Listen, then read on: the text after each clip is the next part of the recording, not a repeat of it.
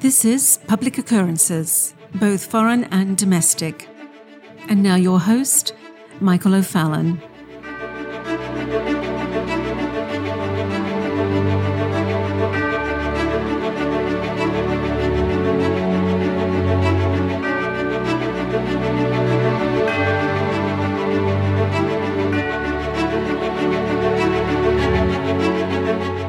Isn't it interesting what is happening across Western civilization over the past two years?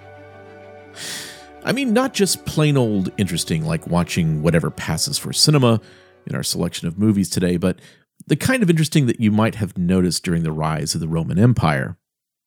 Or the kind of interesting if you were living in Lyon, France during the French Revolution. Really, really interesting. For starters, let's say. Isn't it interesting how social media companies that gave rise to the idea of the free exchange of thoughts, of information, and the free and open debate of any and all ideas, who led thousands of aspiring speakers and content creators onto their platforms to generate their own income? Isn't it interesting how quickly those social media platforms instantly turned into ultra-woke Puritan Grand Inquisitors, ready to imprison or deplatform anyone who did not abide by their community standards? Well, also, whoever believed that they were involved in a community on social media platforms that would attempt to destroy them for wrongthink, that they would actually be doing things that are completely Orwellian. But isn't it interesting and encouraging how quickly those in the United States created other platforms outside of the big three of YouTube, Facebook, and Twitter to be able to speak freely? And it is so interesting how each of these three giant social media platforms won't allow you to fully discuss the origins of covid nineteen, possible therapies for covid nineteen, the efficacy and need for vaccinations, the results of the twenty twenty election, the illegitimacy of the Biden election, and of their administration.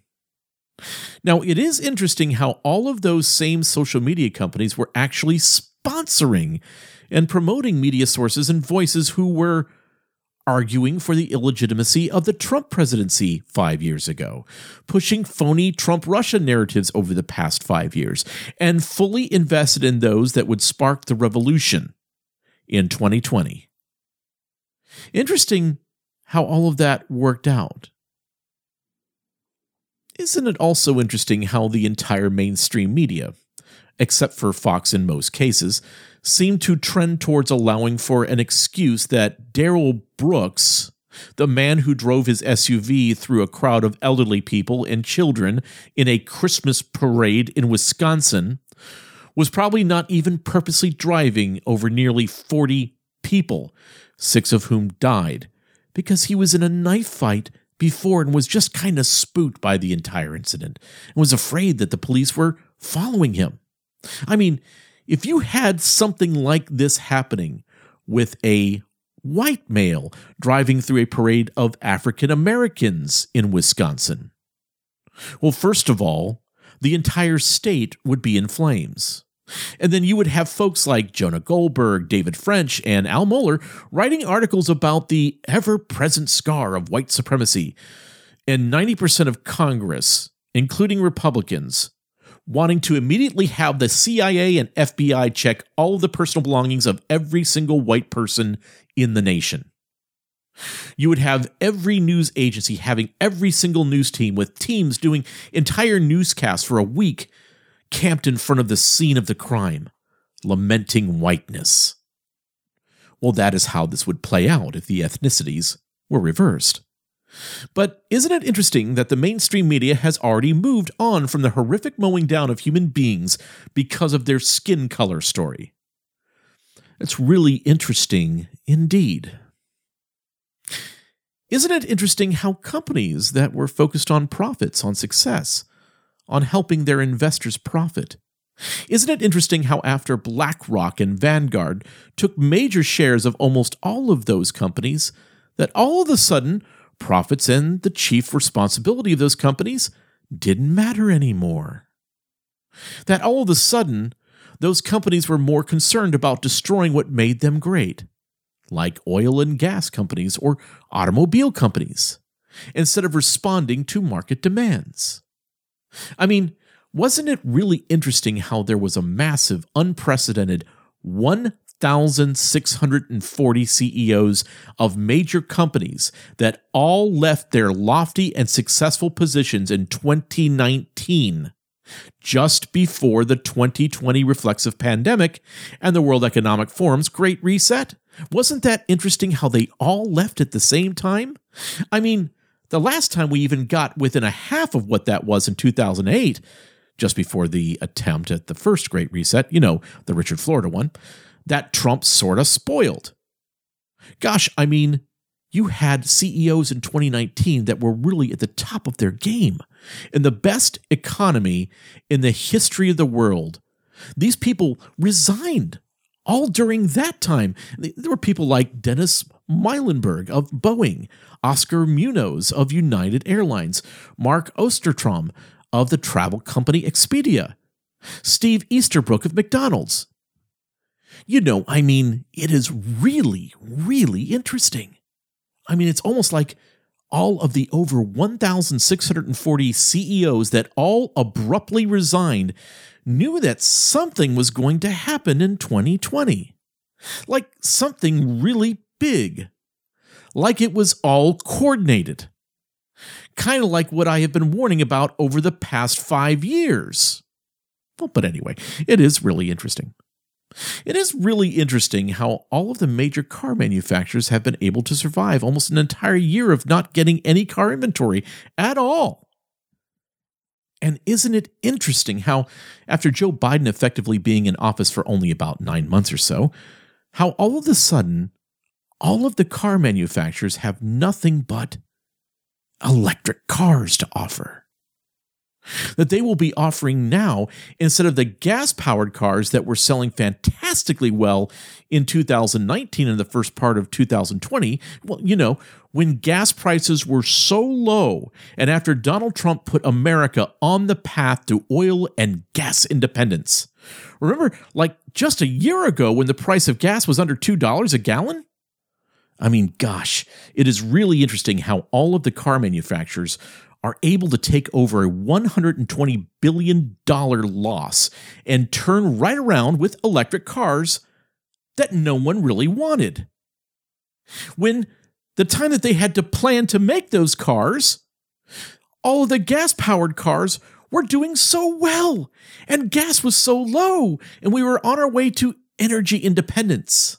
And it isn't amazing that how all these cars are now rolling off the assembly lines, that all these things had to be designed schematically, test-driven, and so forth during the time when gas was so low and oil was so plentiful in the Trump administration. Boy, that's really interesting. And it is really interesting that Joe Biden today just said, quote, that Americans, they would save more money on gas if they owned electric cars. End quote.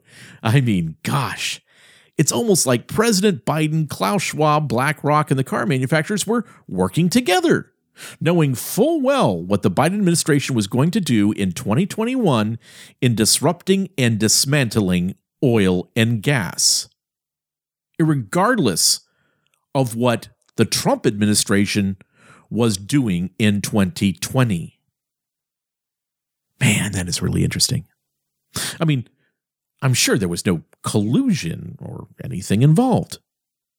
And gosh, it is so interesting how Apple, you know, Apple Computers, announced that Apple's first car will be produced for sale in twenty twenty-five. What is really interesting about Apple's first car is that it won't have a steering wheel. I mean, I'm sure that there really isn't anything to worry about there. You know, what else is really interesting about all of this is that we had complete and total, apart from any other nation, energy independence in the United States under Trump. And now all of a sudden, within the last nine to ten months, abracadabra.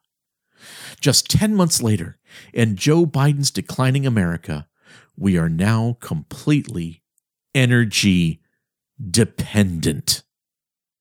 And that dependency is due to the policies of the Biden administration. So it is interesting how this all works. The Biden administration ends the Keystone Pipeline. The Biden administration ends America's energy independence. The auto manufacturers make no cars for an entire year and blame it on microchips and COVID. BlackRock buys controlling shares of oil and gas companies and begins to disrupt and dismantle the gas and oil industry. The auto manufacturers then all of a sudden are producing all of the electric cars that you could possibly imagine. And Americans are put in a pinch, a real pinch, financially. Many of them have lost their jobs. And so when Joe Biden releases a massive part of our nation's oil reserves, it will actually have no effect at all. Interesting how that has all worked. Because it isn't about helping Americans to succeed and survive, let alone thrive. It is about actually punishing and making life painful for Americans, to make them susceptible to make enormous changes in their lives. They won't make those changes if they are comfortable, if they are doing well, if they are secure. But if you make it painful for them, if you make it nearly impossible for them, well then, they might just have to change. Interesting, isn't it, how this has all worked? It's almost like it has been carefully and meticulously planned. You know what else is really interesting? It's really interesting how all of the people back in twenty twenty who advocated for continuing to allow Chinese vacationers and students to continue to fly into the United States in the beginning of the pandemic. You know, all of those people who called Donald Trump a racist for ending flights from China into the United States during the beginning of the pandemic, the Chinese pandemic. You know, Joe Biden, Nancy Pelosi, Bill de Blasio. And by the way, speaking of Bill de Blasio and Nancy Pelosi, they were telling everybody to ignore the pandemic in early twenty twenty and come and celebrate Chinese New Year's in New York and San Francisco. Just, that's on a side note. But it is interesting how all of those people who wanted to keep millions of people from China coming into the United States with flights directly from China are now the same people who want to restrict travel for Americans with natural immunity and keep them from traveling. The very same people. Biden, de Blasio, Pelosi, Harris, Newsom, Schumer. The people that wanted Chinese people, those that are from the communist Chinese mainland, to come to America during the beginning of COVID, and who all called Donald Trump a racist for restricting travel from China, are the same people who want to restrict travel from those who are Americans that don't have COVID but are vaccinated. That is really interesting, isn't it? I mean, like, wow, major iron law of projection here. It's almost like they are discriminatory against people who are conservative and that love liberty. You know what else is really interesting? It is amazing how many people have settled into just taking payments from the government. I mean, like millions of people. And they have gone so long taking billions of dollars that most of their former employers are going to have to find other people to work, citizens or immigrants. And in many cases, just to survive, many of those same companies are going to have to rely on robotics and technology to replace those workers who just won't come back. It's almost as if we are finding out that human beings, you know, people that work, are obsolete. And you know what's interesting is what Karl Marx wrote about one hundred fifty years ago. You know, Karl Marx, the one that invented Marxism. You know, he wrote this, quote, "It is not a matter of freeing labor, but rather of abolishing it." That was Karl Marx. Because Karl Marx was about abolishing labor, abolishing work altogether. I mean, it is interesting that it is almost as if everything that Karl Marx had dreamed about is about to happen. Literally, Karl Marx's utopian dream. You know what else is really interesting? I mean, really, really wild. It is absolutely incredible how Gibraltar, the territory of the United Kingdom, which is between Spain and Morocco in the Mediterranean, I've been there before, which is by percentage one of the most vaccinated places on the planet. Actually, it is the most vaccinated place on the planet, with more vaccinations being administered than their entire population. Well, they're having a huge spike in covid nineteen, where they're over one hundred percent vaccinated.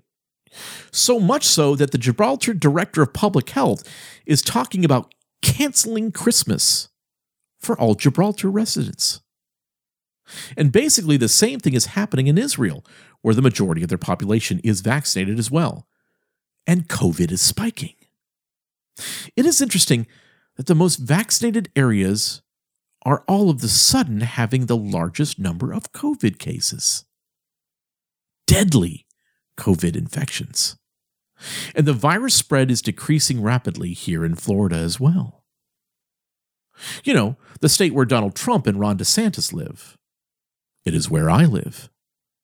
And what is interesting is that Ron DeSantis' liberty-minded policies that have sought to snub the tyranny of the C D C and the Biden administration have worked well for those of us in Florida. Really well. And what is interesting is that COVID is spiking in states like New York, Pennsylvania, Washington, Michigan, where tyrant governors rule with an iron vaccinated fist. Those are the states with the spikes. Not Florida. Interesting, isn't it? I mean, you think about it for a second. If Donald Trump was the president right now, even though there might be some things you disagree with him on, and maybe I do too, but the last thing he would be doing is sending out mandatory vaccination requirements across the nation. That's the last thing he would do. So if you really wanted to play this whole game where the entire world is getting on the same COVID system, the same digital passport, well, that doesn't happen if Donald Trump is in office. So if you're going to make the whole world do this, and Donald Trump said no, all of a sudden you've got a problem, don't you? Well, interesting, isn't that? It's interesting that everything that is going wrong in our nation is due to the policies of COVID tyranny and environmental communism. And everything that is right in our nation, well, those things are right in the oasis of liberty, where the Constitution is respected and followed as the law of the land, and where the citizen's individual liberty is honored. That is where life is still working. It is interesting that wherever a George Soros district attorney or attorney general is in charge of administrating the law, that you would have absolute chaos and total chaos. In San Francisco, where thieves are walking out of stores with whatever they want and the police are powerless to stop them. In Saint Louis, where people who are protecting their homes are prosecuted. In Philadelphia, where their inner circle of society is crumbling from day to day. Where social justice reigns, and where justice is snuffed out.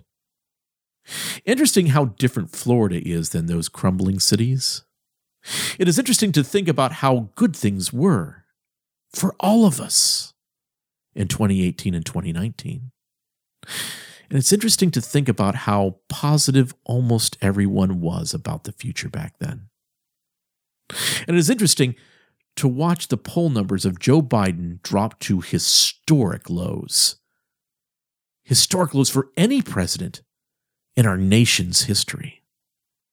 And it will be interesting to see how America really responds. It will be interesting to see how young men and young women will wake up and realize that their entire future is being ripped apart in front of their eyes and discarded. It will be interesting to watch and see old school Democrats as they realize that they just put an old white version of a hybrid between a frail old Adolf Hitler and an old and angry Joseph Stalin in charge. And it will be interesting to see those old school Democrats realize that they have been tricked into a Marxist trap, who may rise up and say along with their Trump-supporting frenemies that, quote, we won't get fooled again. I'm Michael O'Fallon, and this has been Public Occurrences, both foreign and domestic.